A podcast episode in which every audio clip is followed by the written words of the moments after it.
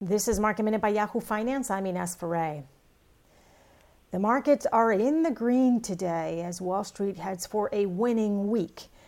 American Airlines says it has for now banned the passenger who refused to wear a mask on a flight yesterday. That passenger was removed from a plane in New York for not wearing a face covering. American's policy is to wear face masks on board, and the company said we expect customers to comply with these policies, and if necessary, we will deny future travel for customers who refuse to do so.